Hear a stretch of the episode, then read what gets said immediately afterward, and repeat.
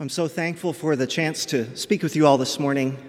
Uh, I say this often when I speak here, but um, our church was a huge part in our decision to move to this part of the world, and I'm so thankful to be part of this fellowship. And uh, I'm enough of an extrovert that, of course, I wish that we could all be together, and you know how much I've been missing that. But, but even at a distance, good things are happening in our life together, and it's uh, exciting to see how many people are touched by the ministry of our church at a distance. So I've got mixed feelings about this whole experience. I'll share some of them with you today, but I feel especially privileged uh, to share with you today, which was, of course, the week that we were expecting to be back together, but instead are settling into an indeterminate time, uh, which could be a long time, and that may feel uh, hopeless to us. I want to talk to you this morning about Joseph, and um, I'm thankful for the verses that were read from the 105th Psalm. In those verses, we get just a little snapshot of Joseph's story. Um, it's when he was in prison and then when he was brought out. And of course, that little snapshot of Joseph's life was, was part of a much larger story. When Joseph is a boy, he is really grandiose. He has dreams, big dreams. He has dreams that each of his brothers uh, have a sheaf of grain, and that his sheaf of grain suddenly stands upright, and each of his brothers' sheaves of grain come and bow down to his sheaf. And of course, that bothers his brothers. They presume he should know his place a little better as the 11th of 12, uh, and they get angry at him for his arrogance. As if that were not enough of a dream, he has another dream where it's not only the brothers bowing to him, but the sun and moon and 11 stars come and bow to him. And here we don't even have the pretense of symbolism. We just hear the sun, moon, and the stars were bowing to me, which is quite a, uh, you know, another grand thing to say. And, and, and his father is offended at this and says, you know, seriously, your mom and I and your 11 brothers will all bow to you? And I always feel like he kind of misses the point here. I mean, yes, it's offensive that his family will come and bow down to him, but he's envisioning the heavenly bodies bowing down to him. This is a dream. If I had had a dream like this, I would have known to keep this to myself.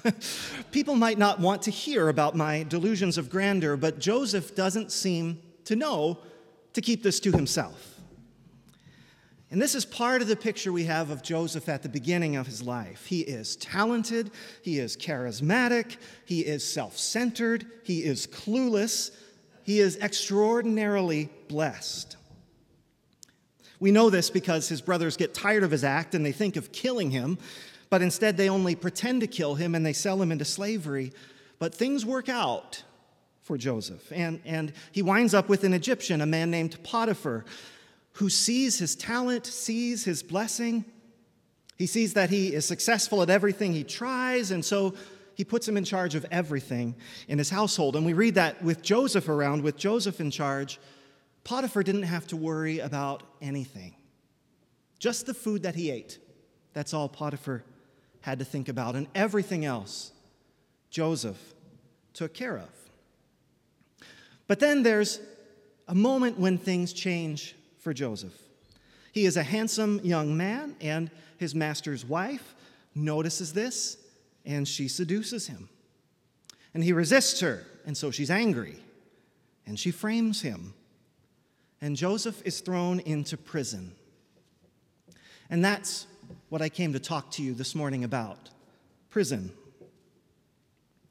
Because there have been so many times in the last few months where I felt like I'm in prison. And part of this is a geographical reality, a physical reality. From March 13th, Becca, on March 13th, I brought coffee creamer to your house and that was the last time I left Houghton until almost Mother's Day. Between March 13th and almost Mother's Day, I did not leave Houghton.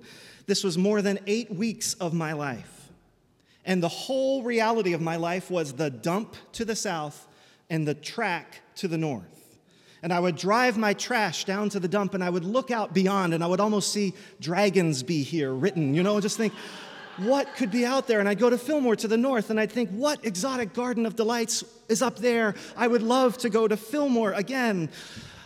That feeling of, of my life is lived in this little place, a physical, geographical reality. That was part of prison, but part of it's more than that. You know, it was an, an emotional reality too. I love rooms full of people. I wish this room was full of people right now. I pray and look forward to the day it can be full of people again. I pray this time has taught us what a privilege it is to be in a room full of people worshiping together. I know rooms, and I know how to work a room. I don't know how to work a Zoom room.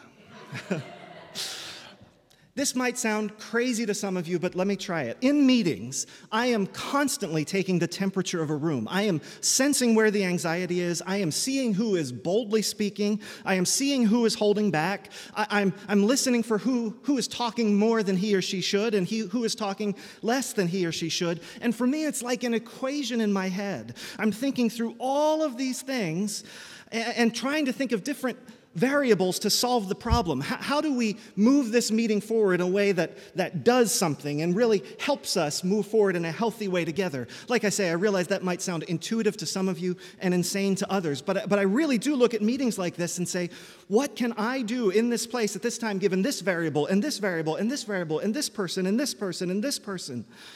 For me, that is trying to work a room in Jesus' name. I care so much about things like that. And I know it sounds strange to the, the normal people who are listening who are not like me, but, but in some ways, understanding a room has been my life. I've dedicated so much of my life to the task of interpersonal communication, to helping rooms cohere. And I love to speak the gospel to anybody, but I love to proclaim the gospel to rooms full of people. And this time in my life has taken away my rooms and, and the place that I thrive. And of course, the terrifying question is what if this is the way things always are? What if the rooms never come back? What if we are always in this place that is not really a place? What if for the rest of my life I am only incarnate to my family and my bubble but to the rest of you, I'm, I'm flickering pixels, something else to turn your eyes and attention to once in a while between sips of coffee and the scroll of the phone. Prison is not just a geographical or physical reality, it's, it's an emotional reality. Let's push deeper. It's a spiritual reality, too. Because when you like rooms like I do and they are taken away from you, you get pushed into that deeper question Who am I without the room? Who am I when I cannot do that crazy interpersonal math I love to do? Who am I when I cannot preach the gospel? This is the first time in six months I've stood up to preach. Who am I when I cannot do everything I'm trained to do? Who am I when I cannot make eye contact with those the world will not look at? Who am I when I, when I cannot get a sense of what the Spirit knows must be said and say it? Who am I when I can't ask the question that other people won't ask? And worse, what if all that stuff I thought was so important that I was doing when we were all together didn't make me as indispensable as I hoped?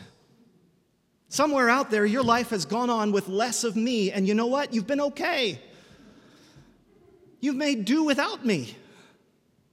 That's the deepest reality of prison.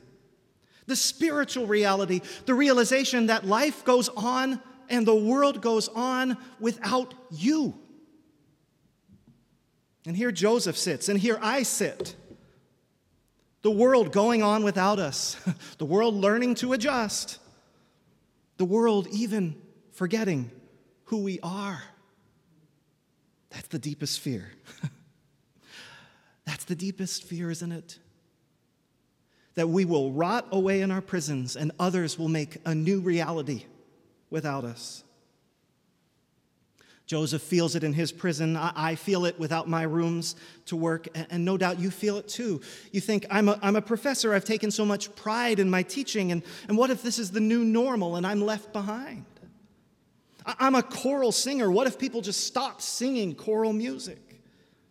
I love baseball. What if I can never go back to a baseball game? There is so much fear, and it's all rooted in this deep, primal, spiritual fear that we will be forgotten and that in the end we are alone. Now, here's the thing I'd love to tell you that we have nothing to be afraid of, that, that our fears are baseless. And in some ways, that's true. It's very likely that we will be back to all of these things sooner rather than later. Experts remain optimistic we'll have a vaccine. So many smart people are working so hard on this. And I expect we will hit some kind of stasis soon. We'll get out of prison. But, but I don't want the lesson to be lost. Because, on the other hand, right, that fear that we're alone, that terror that the world will move on without us, in some ways, that fear is absolutely true. In a way, that's the most true thing of all. It's the most honest thing of all. Each of us here today and each of us watching will be nothing but a memory 100, 150 years from now, 200 years from now, maybe one or two of us will be remembered by anyone in the world. And the reality is that at the end of our lives, if we are fortunate, we will gather around our friends and our family and we will say goodbye to them, and then they will say to us, It's okay, you can go. And we will go alone. You got to cross the lonesome valley by yourself. And that terrifies us, the aloneness of it. But that's the reality. In the end, we are alone with God. Well, that's what, what makes prison so terrifying but so important because in prison, Joseph is able to practice being alone with God. He has no brothers to subtly manipulate. He has no father and mother to keep under his thumb. He has no master to impress. He has no ladder to climb. It's Joseph and God rehearsing the eternal drama that is most true, that solitary relationship that each of us has with God on our own. Prison is revealed to be a crushing grace because it enables us to practice being alone. For me, that will always be the enduring legacy of this pandemic that crushing feeling of being alone. So much of my life has been lived with others. God has called me to be a bridge builder, but I, but I know, I know how easily my bridge building becomes not only a way to honor God, but awake to take care of me, to earn my keep, to reassure myself and others that my life has meaning and value. I'm always chastened by how easy it is for the work of a pastor to move from facilitating a relationship with God to facilitating a relationship with me. I, am trying hard to learn how to share myself appropriately so that I'm a helpful bridge to, to God instead of building my own brand.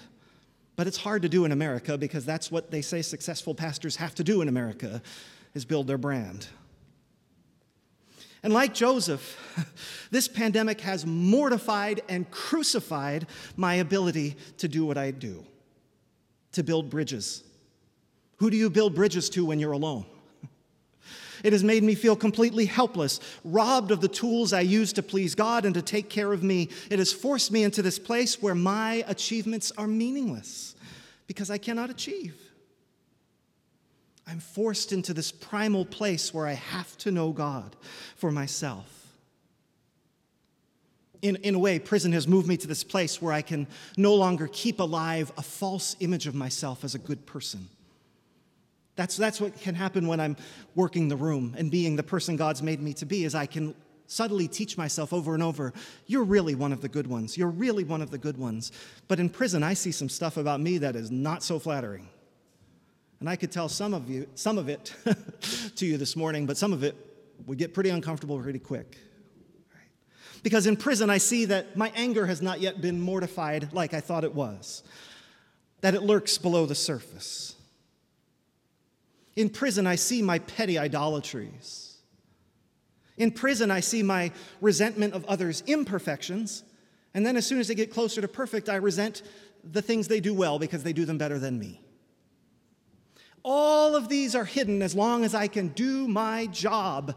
But when that's gone, I see myself for who I am. Prison did a number on Joseph. In some ways, Joseph comes out the same way he went in. And that's kind of the way the psalm tells the story that he was a man of integrity. He went in, he persisted, he was brought out. And, and there's a way to tell the story that way. But Joseph is a really different person when he comes out in many ways. I mean, think about how he was before. The stories I've told you about his dreams, the way that once he was brought into Egypt, he did a great job, but all he really did was enrich an Egyptian commander. There was no real purpose to what he was doing. He's just taking care of himself, aggrandizing himself.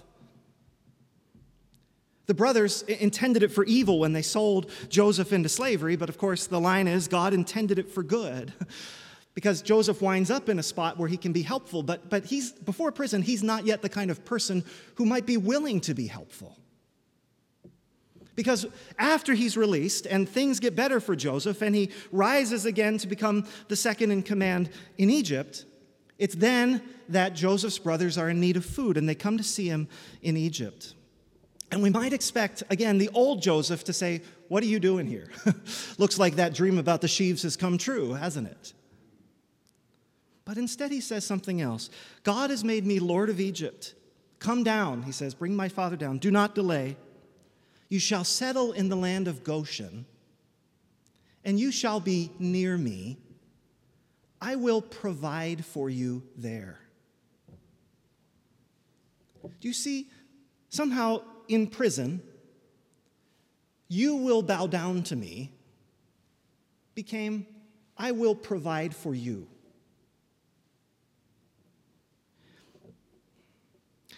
In prison, Joseph has to come face to face with the reality of his limitations. The world forgot about Joseph. We know this. Just like we have felt the world has forgotten about us. But one more thing happened in that prison cell.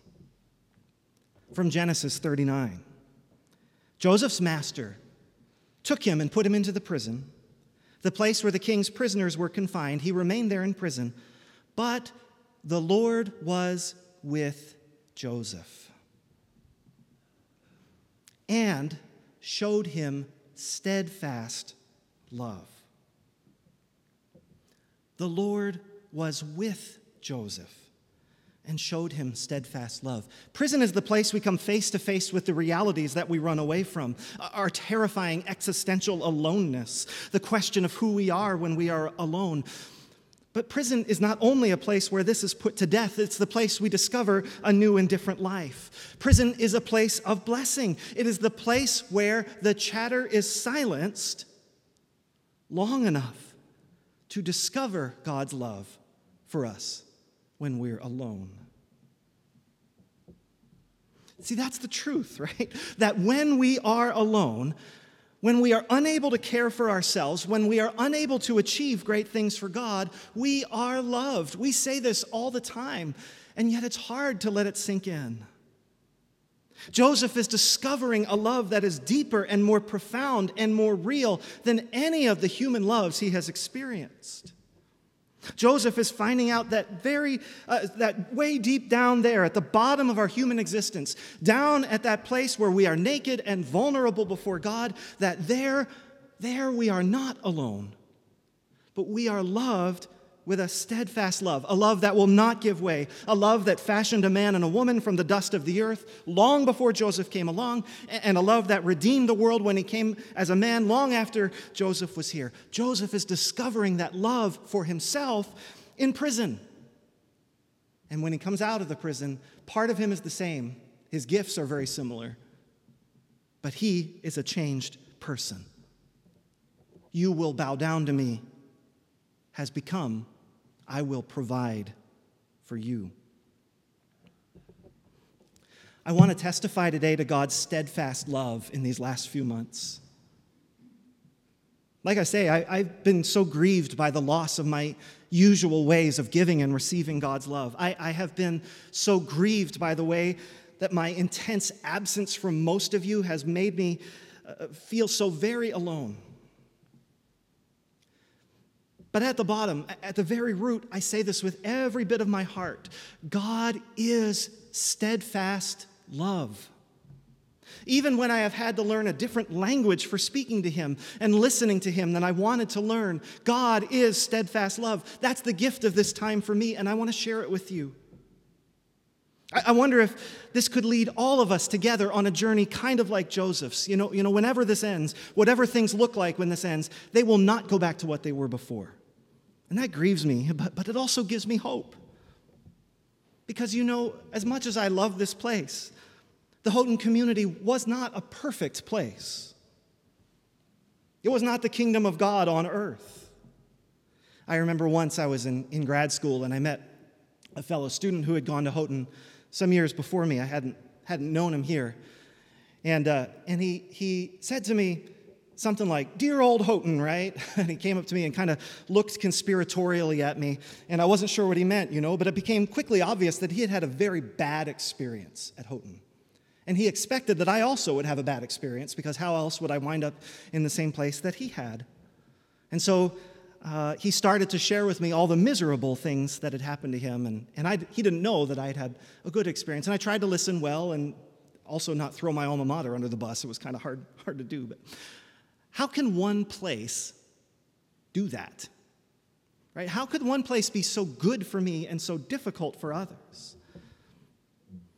I puzzled it through because his story is not the only one like that. And I began to think, boy, when people think inconvenient things, this can be a hard place to be. I'm not just hear me. I'm not blaming the community and saying, you know, anytime anyone thinks any, something inconvenient, you throw them out, you're mean to them. That's not what I'm saying, right? Just because, just because this person didn't feel love doesn't mean that people weren't trying to love him here. But I realize, right, that I, in my life, have in general believed and done most of the things Houghton has taught me to do, broadly speaking. The church, the college. My experience here has been largely good, but I've been generally the kind of person who thinks, yeah, this is the way things ought to be. And in those times when I have done or thought inconvenient things, uh, I have enough history here and enough standing and enough family connections that, that you forgive me. Right? Some of you knew my grandmother, and you know that she thought inconvenient things too. And so you're like, okay, he's crazy, but he's like that kind of crazy. So he's still one of us, right? He's a safe crazy. But you know, other people don't get that kind of treatment right? And so sometimes when people begin to push boundaries, there's a way that communities begin to push back. Sometimes that's blatant, right? There are stories of people getting kicked out of churches. But there's often a real subtle, quiet way that works. It's easier to freeze people out than kick them out. I mean, kicking them out is quicker, but freezing them out is easier to rationalize. Because if you freeze people out, they'll still be gone, but you can pat yourself on the back that you're not like one of those terrible churches that kicks people out. And so sometimes groups of people, and we're no exception, find ways to freeze people out.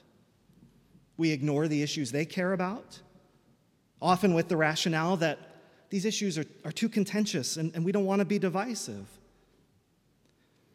So the gay kid might come to Houghton and hear, oh, it's a burning issue of utmost importance that we have religious freedom, liberty to practice our faith.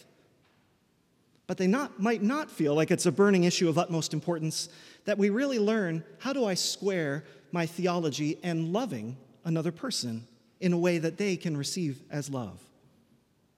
Why might they feel that way? Well, because it's hard for us to talk about. It's hard for us to talk about what exactly it means to love gay people well we might end up in an argument. Are only 15 of us in this room. If I were to have that talk now, I'm sure we'd have 15 different opinions. That's a hard conversation to have. And so the kid thinks, well, these people would rather preserve the peace between them than talk about this thing that's really important to me. The boy in the Black Lives Matter t shirt might hear a lot about taking the gospel to the ends of the earth, but he might conclude uh, the issues facing me in the inner city they're not as important to these folks. They won't talk about them because it will hurt them to talk about. It'll be too hard for them. And so they're willing to sacrifice my presence for the sake of having peace together. Do you see, in all these things, it's very easy for us to be like the old Joseph. that Joseph that is concerned primarily with self preservation. How can I ensure that I stay strong and secure? And I don't want to go back to that old Houghton community. And this pandemic gives us a chance to rethink what it might mean to be the Houghton community in a new and different way, using the, the raw materials of what's come before, but, but making it sturdier. And as we do that, I just want to suggest one thing to help us protect the prison. It's a really weird thing to say, I know, protect the prison. But, but prison is a place of transformation, right? That's what I've said. Prison is a place where I discover what's really going on inside me and I discover God's deep love for me. And I come out different. Communities are at their very best when they protect that prison place. We're at our best when we realize that everybody needs that solitude. If you doubt prison has changed me, consider what the, what the meaning of this is. Michael Jordan, lead extrovert, lead community guy, is preaching a sermon about solitude. It's changed me. We're at our best when we preserve that time and space for people to be alone. When I'm in that place where I'm alone with God, when I discover His steadfast love for me, then all of my interactions with the community take on a different flavor. See, if I, if I don't know that steadfast love for myself, then all of my interactions with you have to be about earning that steadfast love. So I might preach for your approval. I might preach in a way that gives the appearance of depth, but in reality is simply flattering you so that you will give me the love and approval I crave. Or I could go the other direction and I could preach angry and say to myself, they're going to push me away, I'm going to push them away first. Then I can remind myself that at least God loves me if these people don't. But I, when I know that love of God, when I have been to that prison transformation place, then I don't have to do that. I can be then at your service to humbly listen for the truth, to speak the truth as best I can, to trust God with our relationships as they go forward together. The Houghton community is better when we are protecting that prison place for ourselves. And you know, it's also better when we protect that prison place for others. That's also hard to do in a community because part of me doesn't want you to have a prison place. Because as a preacher, I like to frame the relationship with God for you, to share with you how I see it, and to give you a reliable sense of who God is and how He wants to connect with you. And, and for me to tell you to go to the quiet place, to go to the prison place, for you to encounter God on your own might mean something unpredictable could happen. I mean, God might tell you that something I said was wrong. That's super inconvenient to me. Or you might hear God telling you something, and you could be wrong. I mean, you really could just pretend you're hearing the voice of God and instead hear something just reinforcing your own biases. It's so tempting because that's so hard. It's so tempting for me to just frame it and say, hey, believe it my way. Relate to God my way, you'll be fine. But in the end, you know, you know what will happen? You'll only go as deep as I've gone.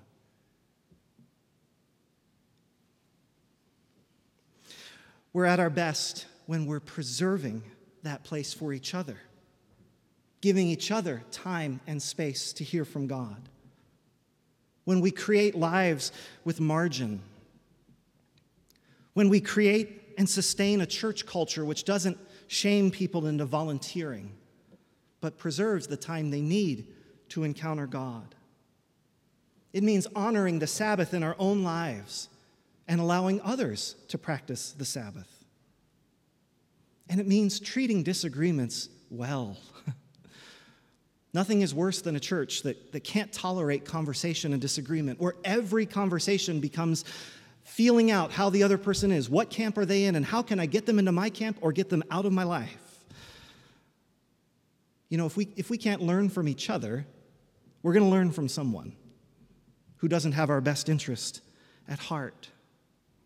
And so, if I want to be able to come to this conversation with you ready to learn, ready to speak, ready to listen, I've got to be in that prison place. And I've got to give you room to be in that prison place.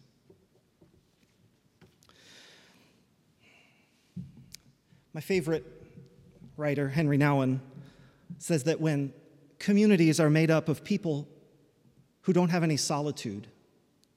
They become dangerous networks of manipulation and domination. When I share that quote with my spiritual formation students, they always look at me like, that's dark. and it is, yeah. But there's some truth. When we've not been to prison, when we've not encountered God's steadfast love for us individually, then very suddenly, without even realizing it, our life together can become about us trying to get that love from each other, trying desperately to extract that love from the people that we're in contact with. And as we go through this pandemic and as we get to life, God willing, beyond this pandemic, we can't rush past the lesson that prison has to teach us. Let's pray together. God, how thankful I am for uh, this church.